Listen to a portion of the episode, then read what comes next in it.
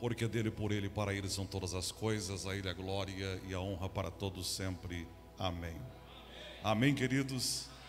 Louvado seja o nosso Deus por essa noite de louvores, de adoração e também de celebração ao nosso Senhor. Convido você a abrir a sua Bíblia, livro, ou melhor, Evangelho de Mateus, capítulo 12. Evangelho de Cristo segundo Mateus, capítulo 12 e o verso 17 é a nossa leitura. Obrigado. Deus abençoe.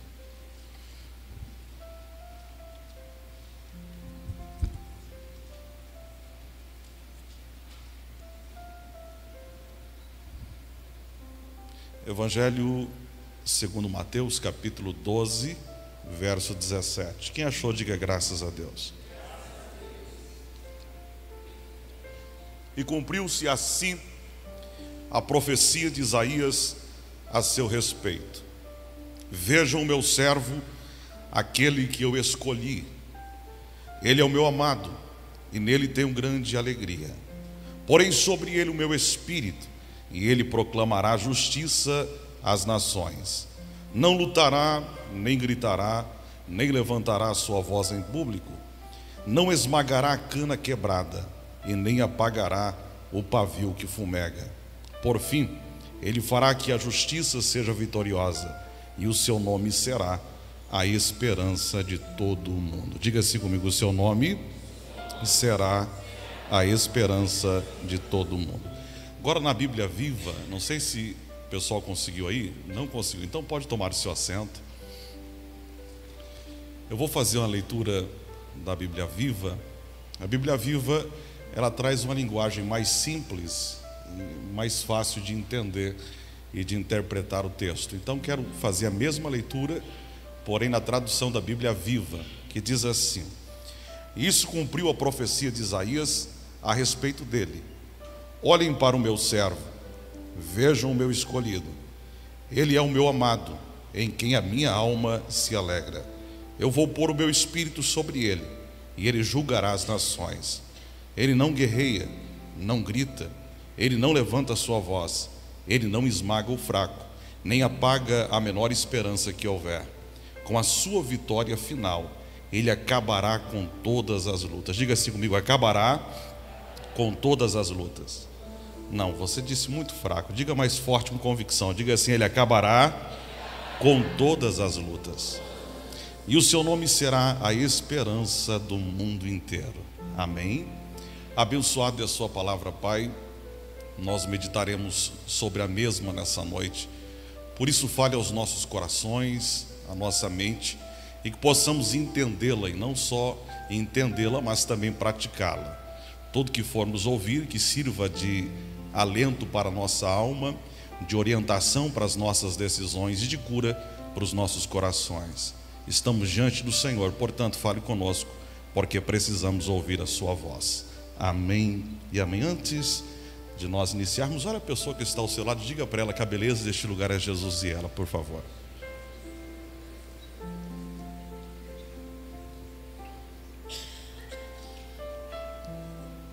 Eu inicio essa noite fazendo uma pergunta a você. Em sua casa, o que você faz com as coisas que se quebram?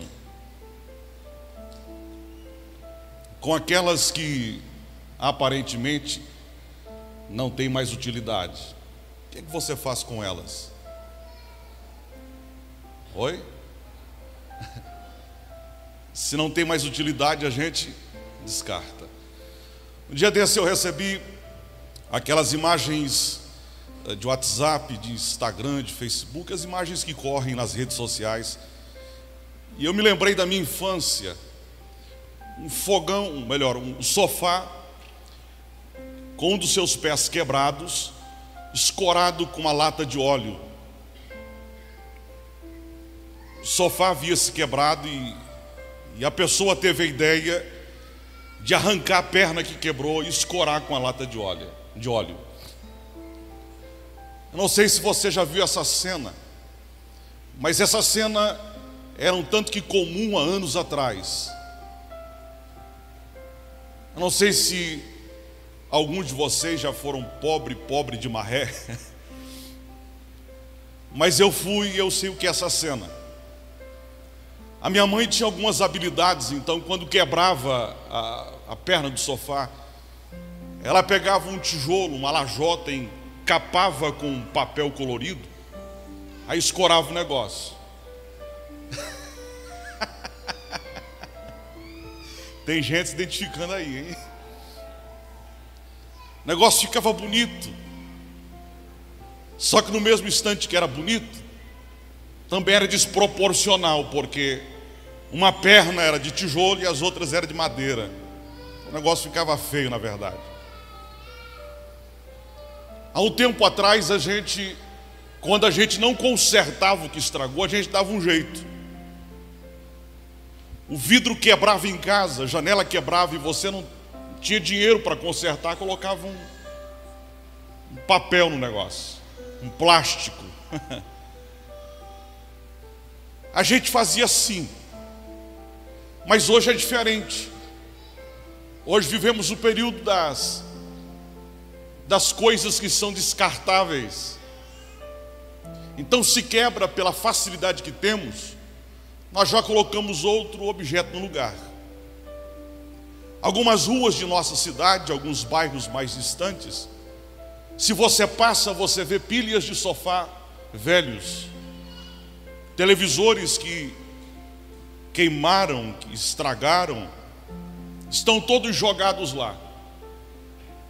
Deixaram de ser úteis, porque foram quebrados, danificados, e quem os tinha agora consegue ter poder financeiro para repor, para colocar outro no lugar. Então ninguém pensa em consertar mais. As oficinas de concertos de rádio, de televisão estão em decadência. Porque são coisas que hoje, quando se quebram, facilmente a gente tem condições de repor, de comprar outras. E a gente vai transferindo isso não apenas para as coisas que são quebradas, mas também a nível de relacionamentos. Todos vocês já ouviram falar do sociólogo polonês, o Zygmunt Bauman. Ele escreve um livro chamado Sociedade Líquida. E ele também escreve outro chamado Vida Líquida. E nesses dois livros ele ressalta algumas coisas que são interessantes. Ele fala que esta é a geração de pessoas coisificadas. Que é isso, pastor? Nós estamos tratando pessoas como se fossem coisas. Estamos tratando os outros como se fossem objetos. Objetos que a gente usa e quando não tem mais utilidade, quando quebra-se a conveniência, a gente repõe outra pessoa. Isso a gente leva para o campo dos relacionamentos conjugais. Por isso hoje há tantos divórcios, separações. A gente leva para o campo do trabalho. O funcionário deixou de produzir como produzia antes. A gente descarta o indivíduo. Então nós estamos coisificando pessoas, tratando-nas como se fossem objetos. O Bauman vai dizer também que nós só não estamos tratando como objeto as, as pessoas, mas nós estamos personificando as coisas. O que é isso, pastor? Estamos dando sentimento àquilo que é inanimado, àquilo que não tem sentimento. Estamos dando sentimentos àquilo que não pode responder os sentimentos nossos. Por exemplo, você fala assim: Eu detesto meu marido mas eu amo a minha casa. Na separação, a casa é minha. Sim ou não?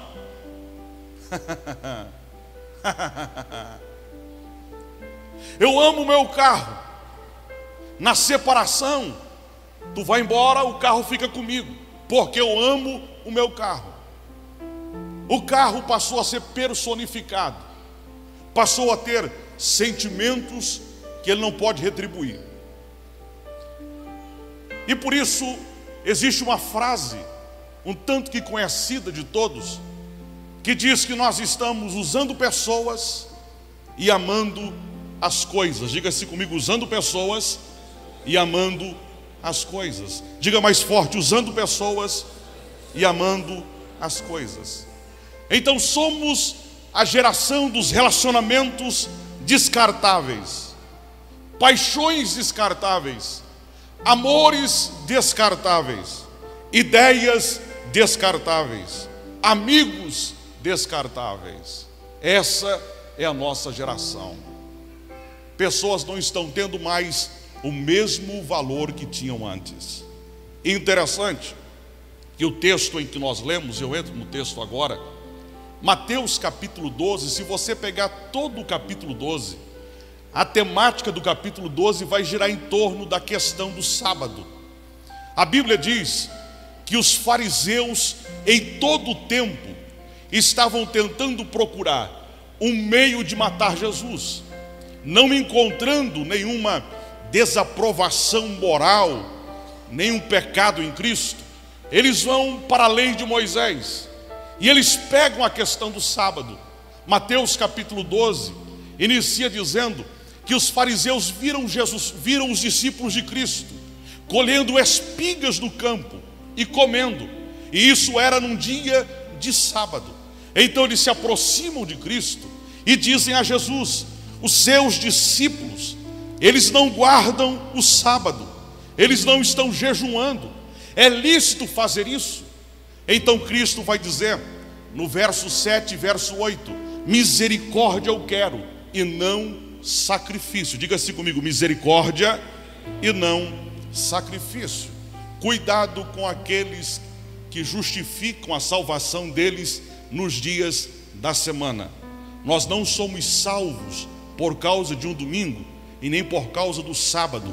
Nós somos salvos por causa da graça de Jesus Cristo sobre nós.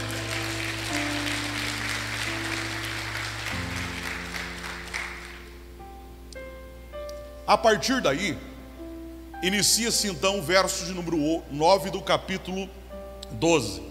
Diz o texto que Jesus entra em uma sinagoga. Ao entrar na sinagoga, ele vê o homem com uma de suas mãos deformada. Algumas traduções dizem mão mirrada, outras dizem mão ressequida. Jesus entra na sinagoga e vê esse homem com uma de suas mãos deformada. Ao ver o homem, os fariseus logo foram atrás de Cristo, observando que ele havia notado aquele homem. Diz o texto então que os fariseus perguntam para Jesus: é lícito curar no sábado? Olha que grupo desgraçado. Os discípulos estão com fome, querem comer, não pode comer porque é sábado. Agora chegam para Jesus num, num, culto de sinagoga no sábado e perguntam para ele: é lícito curar esse cara aqui? Aí Jesus vai dar uma resposta para eles. Jesus diz assim: Qual de vocês, tendo uma ovelha, e essa ovelha vier a cair em um buraco, em uma cova, em um poço, qual de vocês não lançará mão dela e a salvará? Aí ele vai concluir a sua afirmação. No verso 11 ele vai dizer: É lícito fazer o bem no sábado. Diga-se comigo: fazer o bem não tem dia da semana. Se faz o bem todos os dias. Amém? É isso. Então ele cura aquele indivíduo. Após ele curar aquele indivíduo, Mateus, vendo o que ele havia feito, Mateus vai compará-lo com uma das profecias de Isaías no capítulo 42. O texto que nós lemos aqui faz parte da profecia de Isaías capítulo 42, conhecido como Cântico do Servo de Javé. Mateus, vendo que Cristo havia curado aquele homem, ele vai fazer uma comparação entre Jesus Cristo e o servo de Javé profetizado por Isaías. Lembrando que, a título de curiosidade, aqueles que gostam de ler a Bíblia, lembrando que Mateus escreve aos judeus, e por escrever aos judeus, todas as profecias do Antigo Testamento precisava ser cumprida em Cristo. Então Mateus observando isso, ele vai fazer esse paralelo, essa comparação, melhor dizendo, Ele vai pegar a profecia do capítulo 42 e aplicar em Jesus.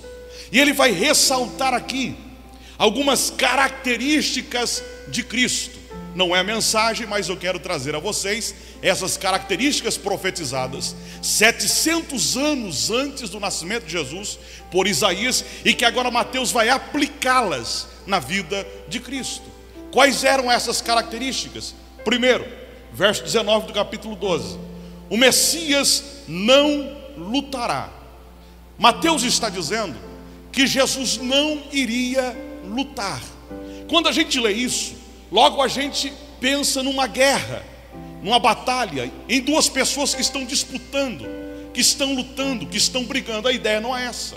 A palavra que lutar no original grego é erizo, significa não se envolver em contendas e discussões. Diga-se comigo, Jesus não era homem de discussão.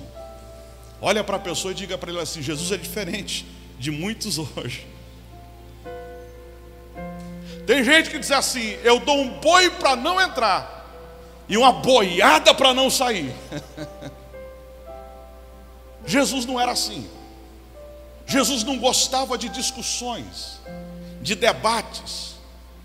Se fosse hoje, Jesus não estaria nos programas de televisão debatendo teologia, questões doutrinárias. O texto diz que ele não vai brigar por essas coisas, discutir por essas coisas.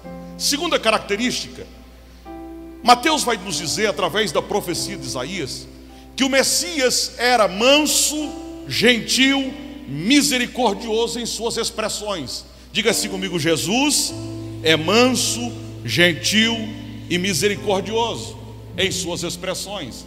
Mateus diz assim: ele não gritará. Quando a gente lê o termo gritar aqui, a gente pensa que é alguém que subiu o tom de voz. Por exemplo, eu posso gritar aqui pregando, sim ou não? E alguém diz assim: senhor grita demais. eu posso gritar pregando, mas nem sempre quando eu grito, eu estou com raiva. Sim ou não? Às vezes eu quero que alguém ouça a minha voz e por isso eu dou ênfase no som dela. Aumento o volume. Agora, a expressão gritar aqui, no original grego, é kraugazo. Essa expressão aqui significa o seguinte: ele não vai gritar com a finalidade de humilhar alguém. Diga-se comigo, Jesus é diferente. Diga, ele não usa a voz para humilhar ninguém. Já viu que pessoas, quando não tem argumento, aumenta o tom da voz? Você conhece gente assim? O cara não tem capacidade argumentativa, ele se perdeu. Aí o que ele faz? Ele aumenta o tom da voz. Cala a boca, hein? Quem manda aqui sou eu. não tem argumento. Jesus não era assim. Ele não aumentava o tom da sua voz com o intuito de humilhar alguém. Diga assim comigo, ainda bem. Imagine se fosse hoje. Terceira característica do Messias. Mateus diz assim: Ele não fará ouvir a sua voz. Terceira característica dele: Ele não era homem de autopromoção. Diga assim comigo: Jesus não era marqueteiro. Diga mais forte: Jesus não era marqueteiro. Se fosse hoje, o nome dele não estaria estampado e nem seria financiado por ele em nenhuma capa de jornal, nenhuma revista ele iria financiar para divulgar o seu ministério. Jesus é tão diferente que quando ele curava alguém, ele dizia assim: vai e não conte nada para ninguém. Diferente de hoje. O cara é curado de uma dor de cabeça na oração que você fez, que eu fiz, a gente fala assim: vai lá e testemunha, irmão, pelo amor de Deus. Mas não esqueça quem foi o vaso que Deus usou.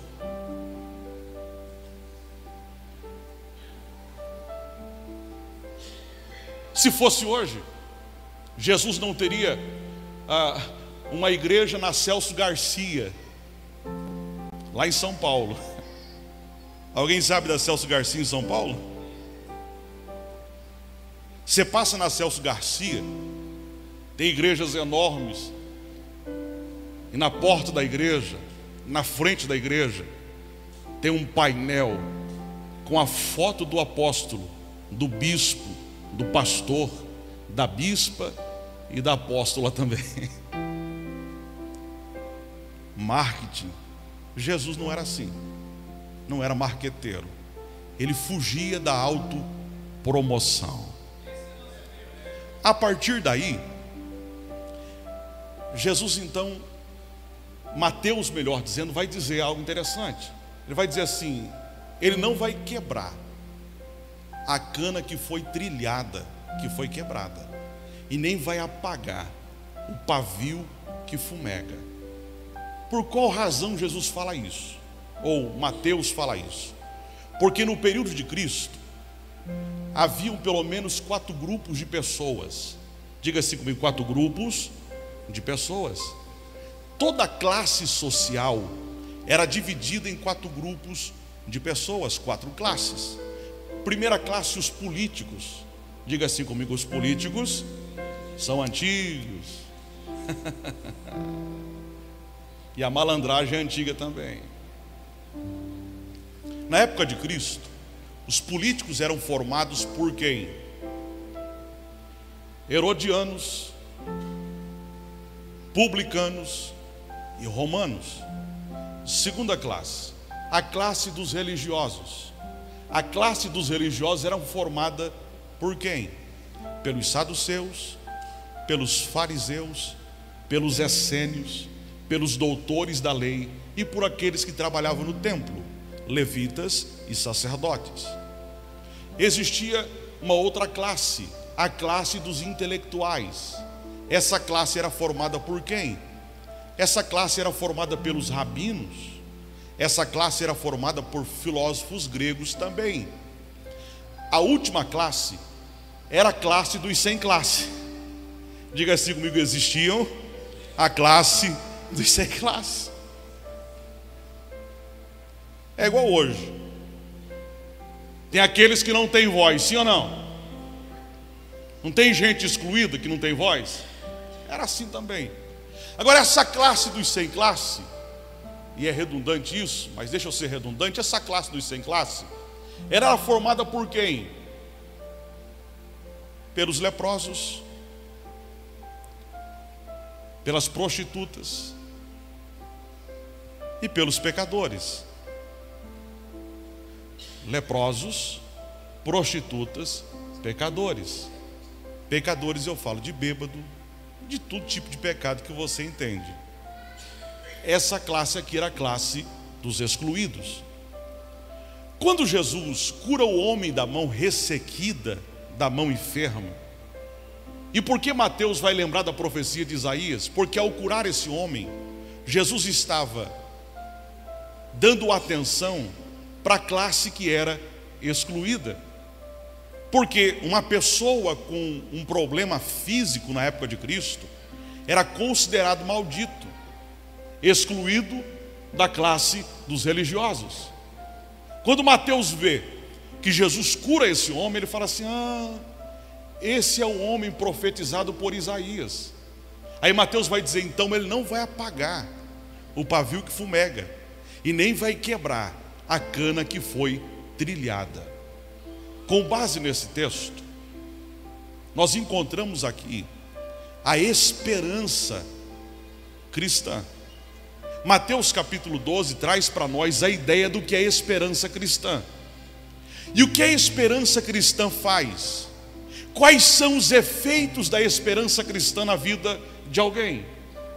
Aqui no texto, eu quero extrair nessa noite apenas duas lições. Duas lições sobre a esperança cristã.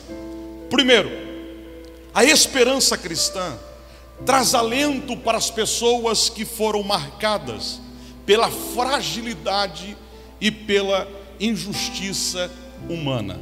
Levanta a mão comigo e diga assim: a esperança cristã traz alento para as almas fragilizadas. Olha o que ele diz, verso 20: não esmagará a cana quebrada. Cana quebrada aqui quem era? O homem da mão ressequida, deformada.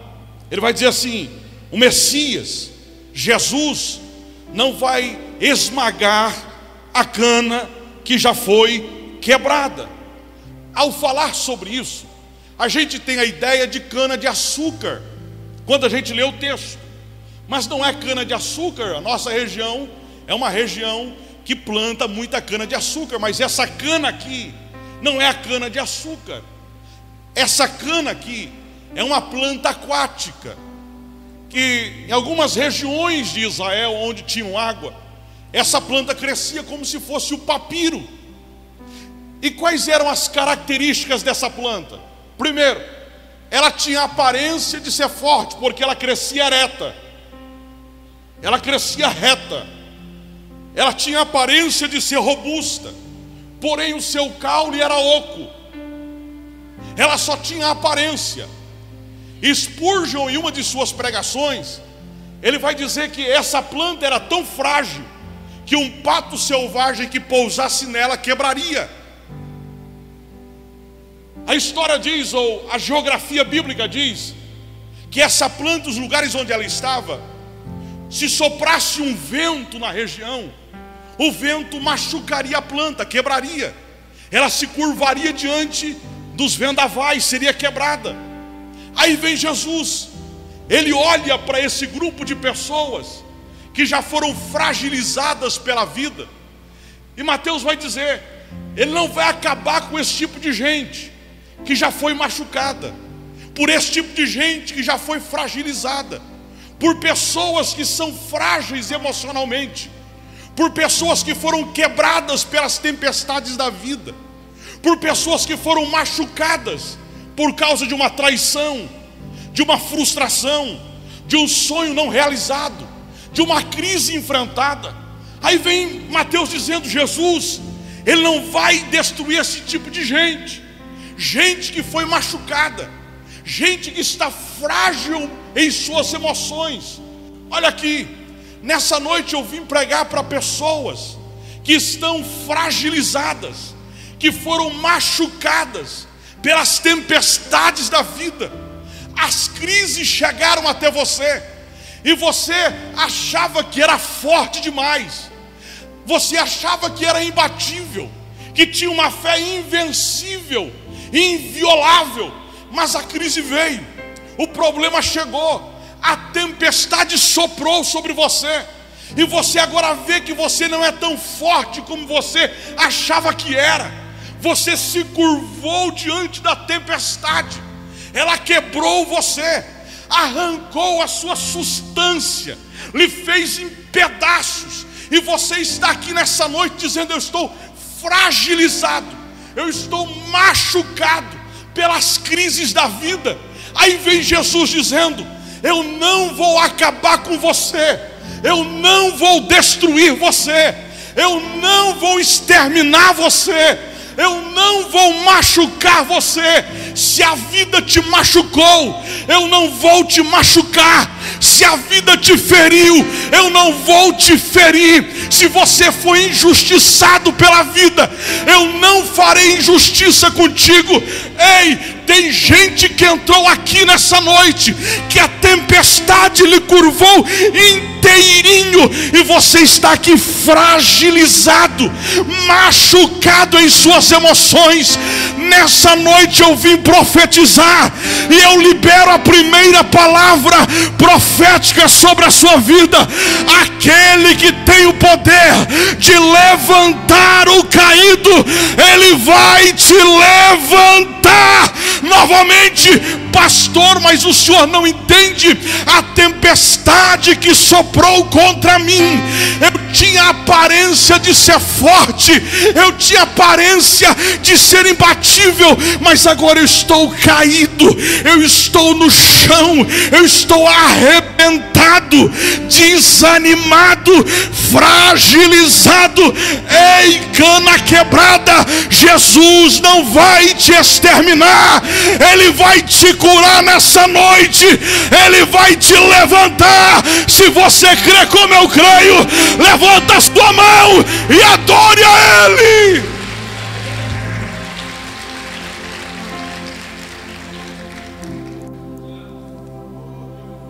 Oramacandoragasaiaramahas.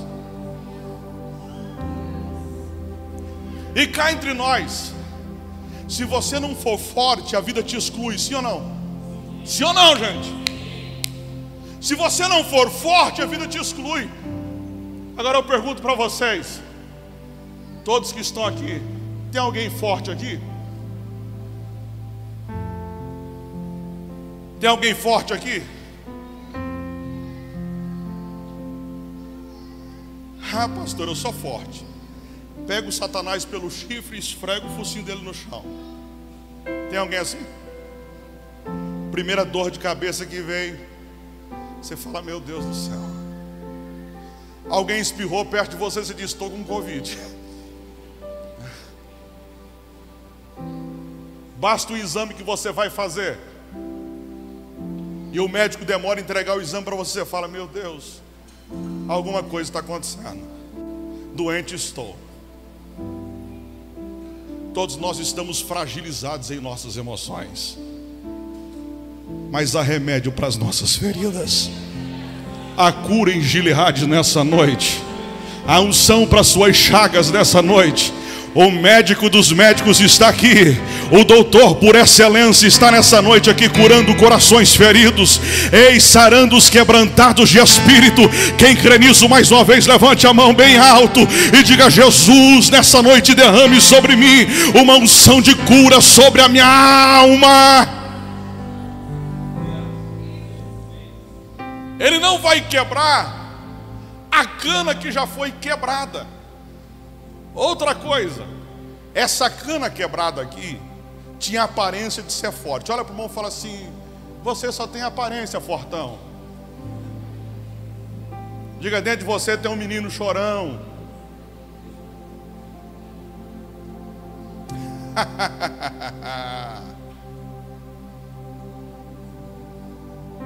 Essa cana quebrada aqui, ela tem uma outra característica por ela não ter a massa do caule, as crianças e os pastores de ovelhas na época, eles cortavam essa cana e faziam dela instrumento musical. Mas era frágil demais. E por ser frágil demais, conforme a pessoa ia tocando, logo se quebrava. E quando quebrava a cana, olha o que fazia com ela. A ideia, a cana quebrou, então pisa joga fora e coloca outro no lugar. As crianças, quando tocavam e quebravam a flauta feita de cana, quebrou a flauta, o que eu faço? Jogo no chão, piso, termino de quebrar e jogo fora. Essa era a ideia. A palavra não quebrará a cana quebrada. A ideia quebrada aqui é sum tribo. Essa palavra ele não vai pisar. Olha para a pessoa que está ao seu lado e fala assim: Ele te ama tanto que Ele não pisa em você. É diferente das pessoas. O seu marido pisa em você, a sua esposa pisa em você, o seu patrão pisa em você, os seus colegas pisam em você, e quando pisam em você, estão dizendo agora não tem mais serventia para nós. Jesus não, Ele não pisa quem já foi pisado. Ele não pisa quem já foi pisado. Eu vou repetir isso que não pisa quem já foi pisado. Pastor, pisar em mim, Jesus, ele não vai pisar em você, ele vai curar você. E no texto, e no texto, no texto, quais são as ações de Jesus para a cana quebrada? Primeiro, ele não vai piorar as coisas. Estufa o peito e fala por irmão que está ao seu lado, só é termo de interação e diga assim: Ele não vai piorar a sua situação.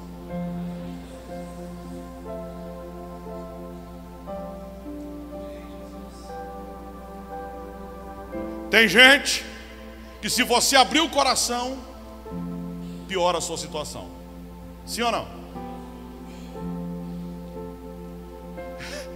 Eu disse para o Lúcio essa semana, eu cheguei para alguém e disse assim: Rapaz, Tô legal não. O cara olhou para mim e falou assim: Isso é pepino, hein?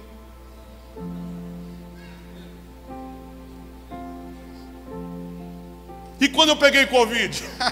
Jesus, pensa num, cara que sofreu. Ele Irmão, peguei Covid. Ixi, pastor, fulano morreu, lembra? Falei com fulano ontem, estava igual o senhor hoje. Meu Deus do céu. Tem gente que piora a situação. Em vez de ajudar, estorva. Atrapalha. Em vez de melhorar, piora a coisa.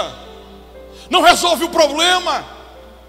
Aí vem Jesus e ele diz assim: Eu não vou pisar quem já foi pisado. Eu não vou arrebentar com gente que já está arrebentada. Eu não vou exterminar pessoas que aparentemente já estão exterminadas, pessoas que não produzem mais som, pessoas que não produzem mais. Não é porque pararam de produzir que eu vou exterminá-las. Não é porque pararam de produzir som que eu vou deixá-las de lado. Olhe bem aqui para mim, pelo amor de Deus, você precisa entender isso. Pastor, eu deixei de ser útil. Eu não produzo mais como eu produzia antes. Pastor, eu não faço como eu fazia antes, pastor. Eu estou improdutivo o que eu faço, pastor. Será que até ele vai me abandonar? Não. Jesus está ao lado dos excluídos dos rejeitados, dos abandonados, daqueles que deixaram de produzir e o mundo colocou de lado. Ei, Jesus está ao seu lado nessa noite, dizendo: Eu sou a sua esperança.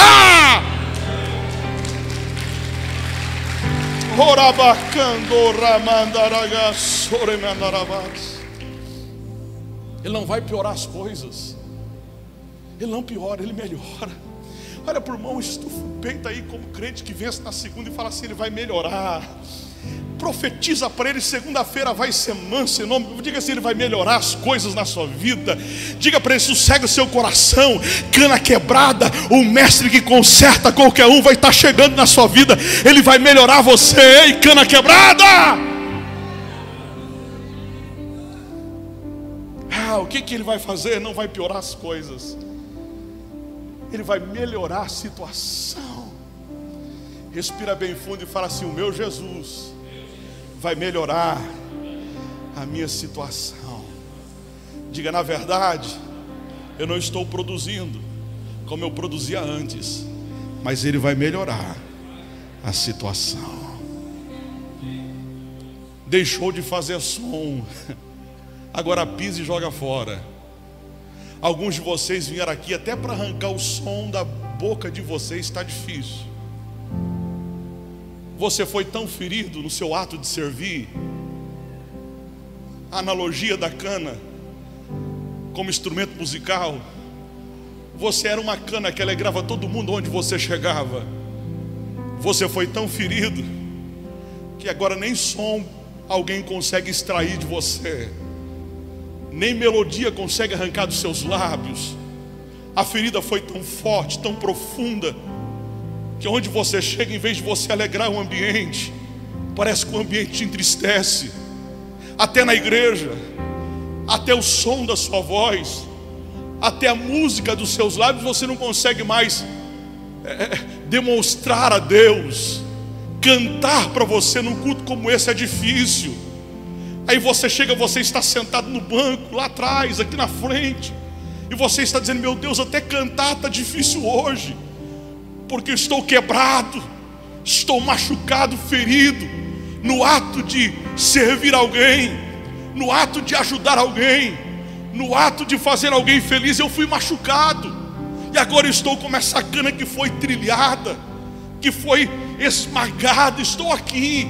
Aí você diz, pastor, o que eu faço? Eu continuo no meu lugar, mesmo sem forças para cantar, mesmo sem forças para demonstrar algum tipo de som, mesmo com o coração entristecido, o que eu faço? Eu fico aqui, eu saio.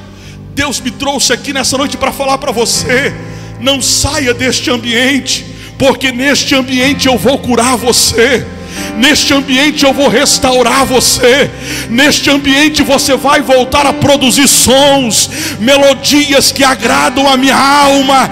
Quantos creem nisso nessa noite mesmo sem forças? Levante as suas mãos e diz: Os céus ainda ouvirá o som da minha voz, a melodia do meu coração. Eu vou voltar a ser um instrumento de louvor e de glória para o nome de Jesus. Quem crê, dê o melhor glória a Deus nessa noite.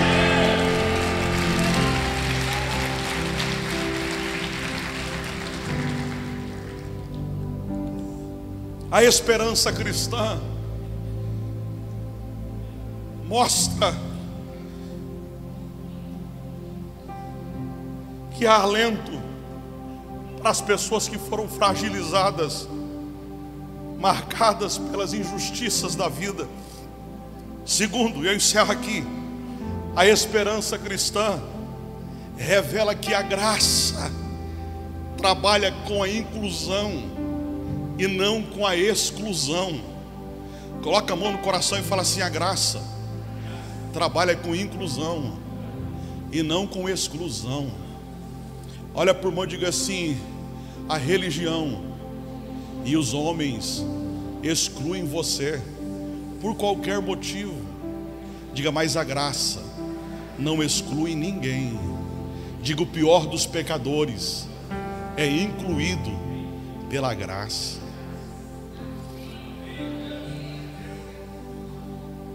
Olha o que ele diz: Ele não apagará o pavio que fumega.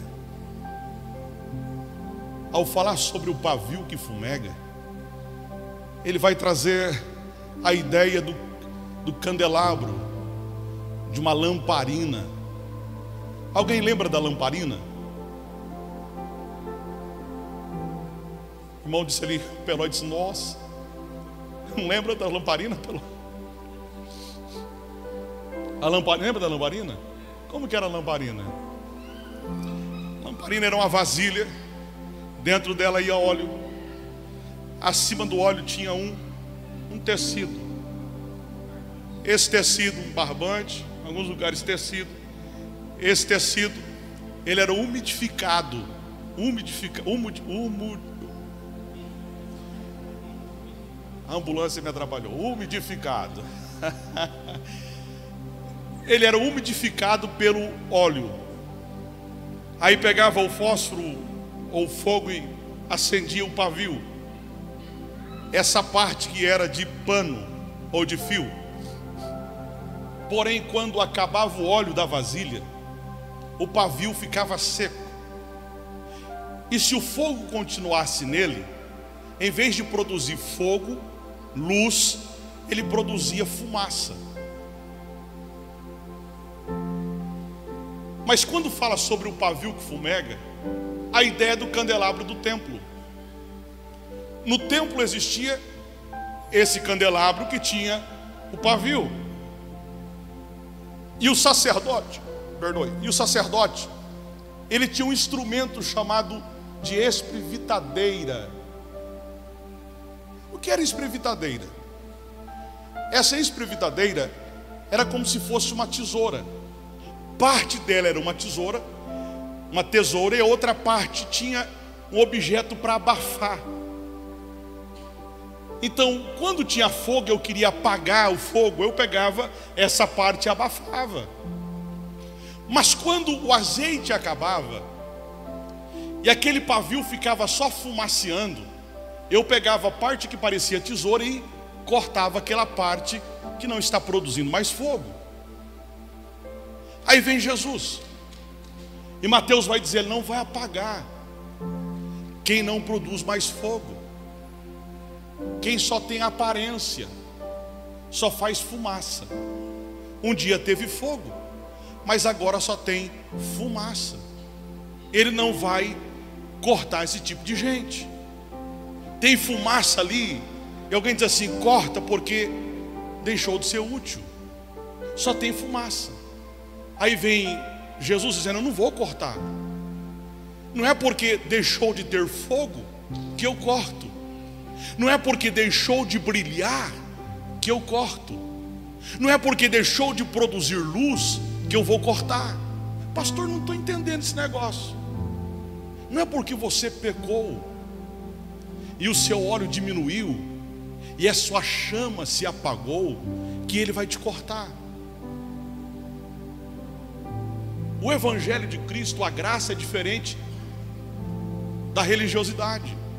A religiosidade diz: pecou, corta. Não produz mais fogo, corta. Exclui, pastor. A graça é diferente. Não é porque deixou de produzir luz que o mestre vai te cortar. Olhe bem para, as pessoas, para a pessoa que está usando, diga assim: ele não concorda com seus pecados. Diga, mas ele te ama tanto que ele não te corta. Diga assim, ele te dá uma oportunidade. Diga, ele usa de misericórdia. Amém. Amém. Não vai apagar o pavio que fumega, não vai cortar quem só está tendo fumaça. Se coloque em pé que eu vou encerrar aqui.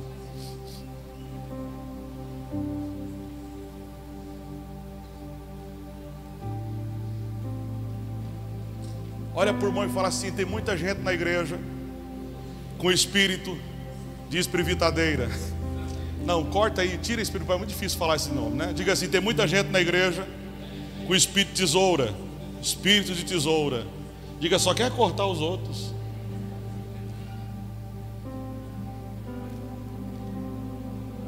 Só quer cortar os outros. Se acha santo demais. Por que não corta a sua língua?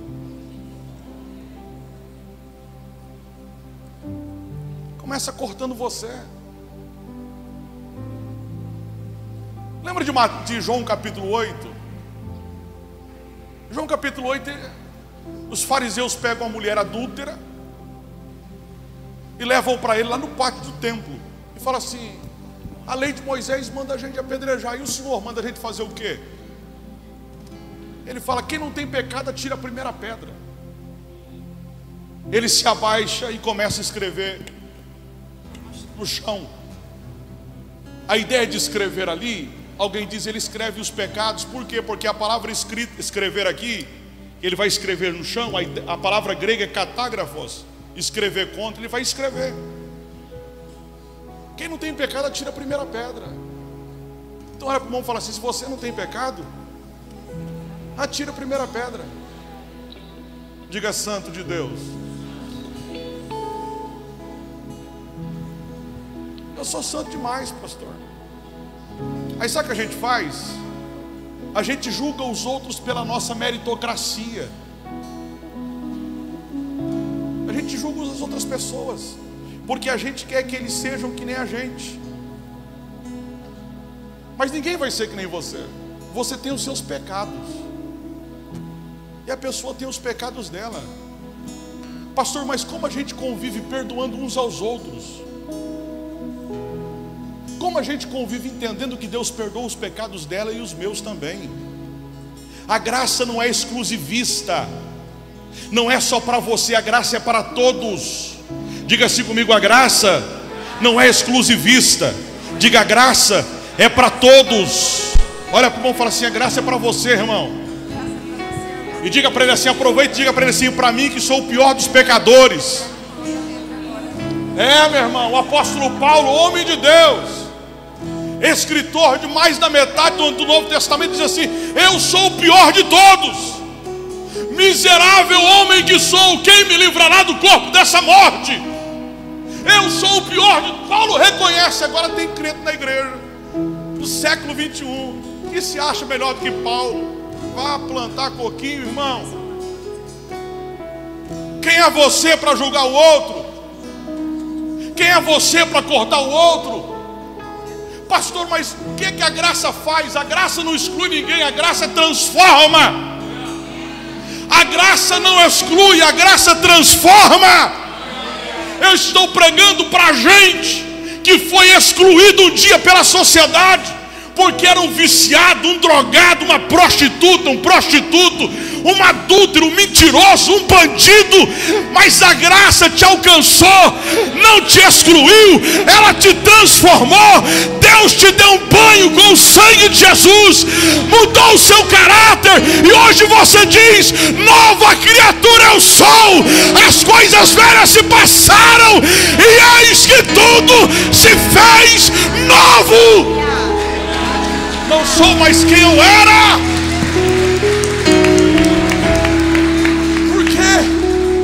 Porque a graça transforma, não exclui. Efésios capítulo 2, verso 8: Porque pela graça sois salvos por meio da fé. Isso não vem de vós, é presente, é dom de Deus. Olha por mão e fala para ele assim: Você é pecador e miserável. Diga, mas a graça te dá o privilégio da salvação. Porque a graça não exclui ninguém, porque ela transforma. Porque a graça não exclui ninguém, porque nem o próprio Deus desistiu de mim e de você. Olha para a pessoa, estufa o peito e diga assim: nem Deus desistiu de você, irmão. Diga, Deus não desistiu de você.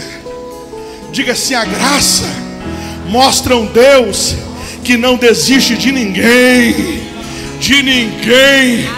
Pastor só tem fumaça, não canta mais, não prega mais, exclui da igreja. A graça vem e diz: Eu não desisto dele, eu não excluo ele, ele é meu, quem trata com ele sou eu. Ei, tem gente, olha aqui, eu vou falar. Eu vou falar, Jesus. Tem gente que diz assim, pastor, viu fulana, viu fulano exclui. Quem diz que eu tenho poder de excluir? Eu sou sacerdote da graça. A graça não exclui. João capítulo 15, olha o que Jesus diz: Eu sou a videira verdadeira. O meu pai é o agricultor. A vara que está em mim, se essa não dar fruto, não der fruto, ele vem e ele corta. Quem corta não é nem a videira que é Jesus. Quem corta é o próprio Deus. Então, se Deus não corta, porque Moisés vai cortar, porque você vai cortar, a graça vai alcançar esta pessoa e vai transformá-la.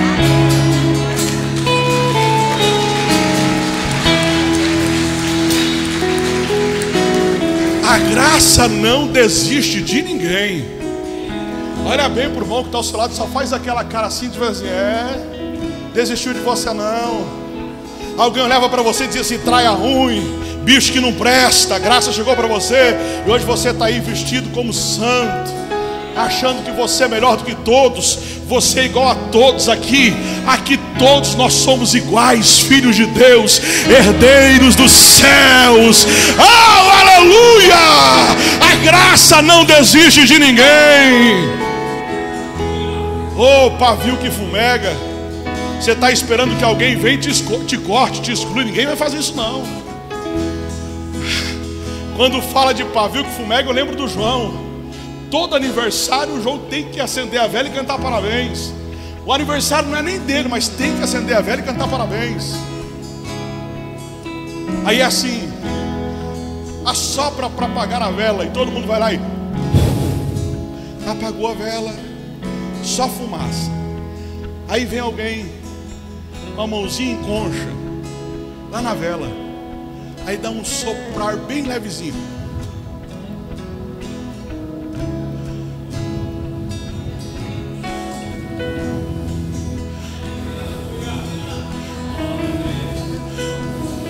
E aquela vela que estava apagada vai sendo acesa novamente. Você já viu essa cena? Você já viu essa cena? Você já viu essa cena em bolo de aniversário de criança? Alguém apagou a vela, aí, o, aí o, a criancinha está lá gritando: Eu queria apagar, eu queria apagar, eu queria apagar. Aí vem a mãe, coloca a mão e alguém começa a fazer mão em concha e começa a fazer assim, bem levezinho. Fumaça vai saindo, vai saindo e começa a brotar uma luz novamente. O fogo volta. Nessa noite ninguém vai apagar você que está fumaceando. Há um soprar do Espírito Santo aqui nessa noite e o soprar dele é para reacender, reacender. Eu vim pregar para crentes que serão reacesos nesta semana. Há um soprar de Deus sobre você. Você será reacendido. Ei! Pavio que fumega vai voltar a produzir luz, a ter fogo. Se você crê como eu creio, levanta a mão e dê glória a Deus nessa noite.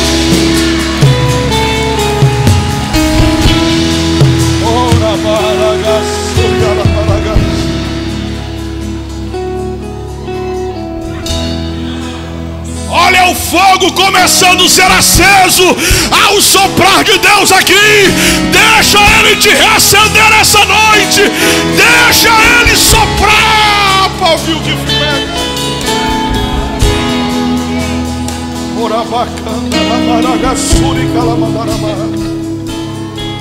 Olha aqui, eu vou encerrar aqui. Os homens incluem apenas os fortes a graça inclui todos os fracos. Os homens inclui somente os sábios. A graça inclui os loucos, os homens inclui apenas os santos, a graça inclui os pecadores, os homens inclui somente os saudáveis de alma, a graça inclui todos os doentes de alma e de espírito, os homens incluem os religiosos, a graça inclui todos aqueles que estão perdidos. Porque Ele não vai apagar você, porque Ele investiu tudo em você. Coloca a mão no coração e diga assim: Jesus não vai me apagar, não vai me cortar Diga a esperança para a minha vida. Diga porque Jesus investiu tudo dele em mim. Diga mais forte para o diabo ouvir. Diga assim: Eu não vou parar. Eu não vou desistir, porque Jesus investiu tudo em mim. Ele não vai me apagar, não vai me cortar. Ele investiu tudo que ele tem em mim. A vida dele foi investida em você. João capítulo 15, verso 13. Não existe amor maior do que este de alguém dar a sua própria vida por causa dos seus amigos. Ele investiu tudo dele em nós. Levante a mão e agradeça a ele por isso. Ele investiu pesado em você.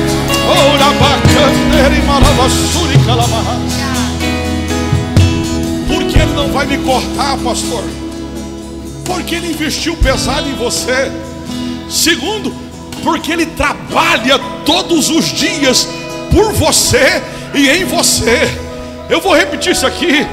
Porque ele não te corta, porque ele não te exclui, porque ele não te joga para escanteio, te deixa marginalizado. Por que Jesus não faz isso?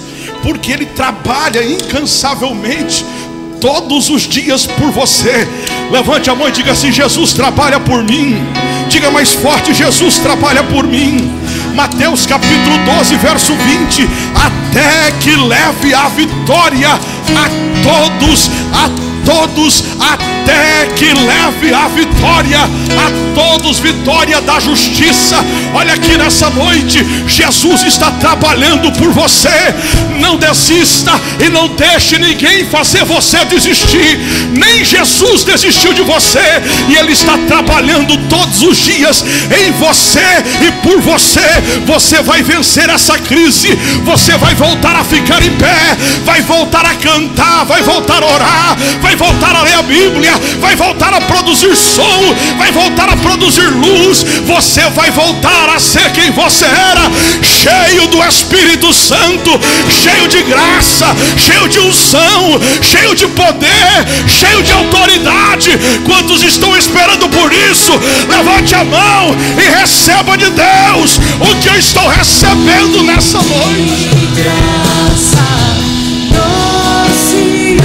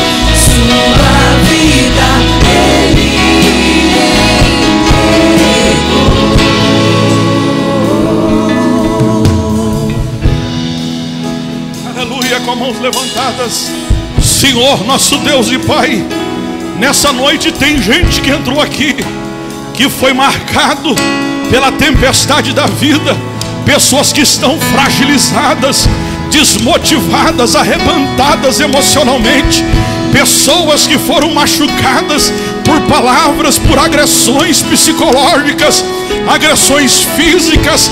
Tem gente aqui nessa noite, ó Deus, que sofreu abusos, abusos em sua infância, abusos sexuais, abusos emocionais, pessoas que vieram aqui, que foram fragilizadas e que não conseguem mais se re, serem reabilitados, que não conseguem ficar em pé, mas nessa noite vieram a tua presença, e em tua presença remédio para as feridas, em tua presença cura para as nossas chagas, e nessa noite, Pai, eu profetizo o bálsamo dos céus, curando o emocional desta pessoa, fortalecendo a alma dela.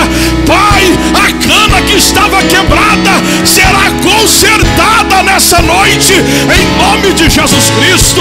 Deus, nesse lugar, tem gente que outrora produzia som, mas não produz mais, não canta mais, não ora mais, mas nessa noite, Pai, enquanto eu oro, que o teu Espírito Santo venha sobre esta pessoa, fortalecendo-na, enchendo-a de autoridade, de unção e de graça, em nome de Jesus. Perdoa, Pai, os nossos pecados, nos dê uma vida santa. Aqueles que estavam, ó Deus, apenas produzindo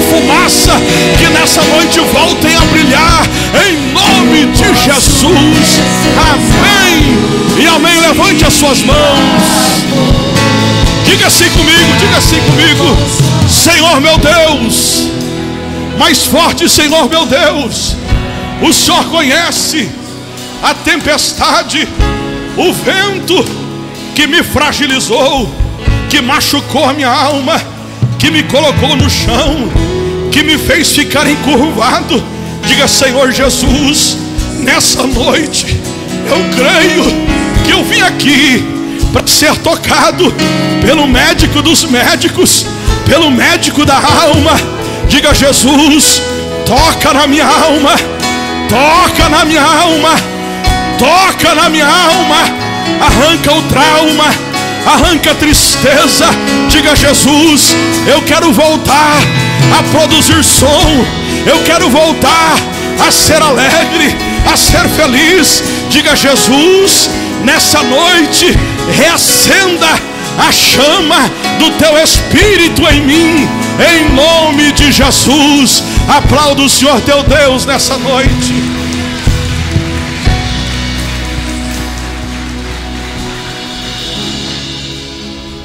Amém. Diga assim: Ele não, mais forte Ele não quebrará a cana que já está quebrada e nem apagará o pavio que só fumega, em nome de Jesus. Amém.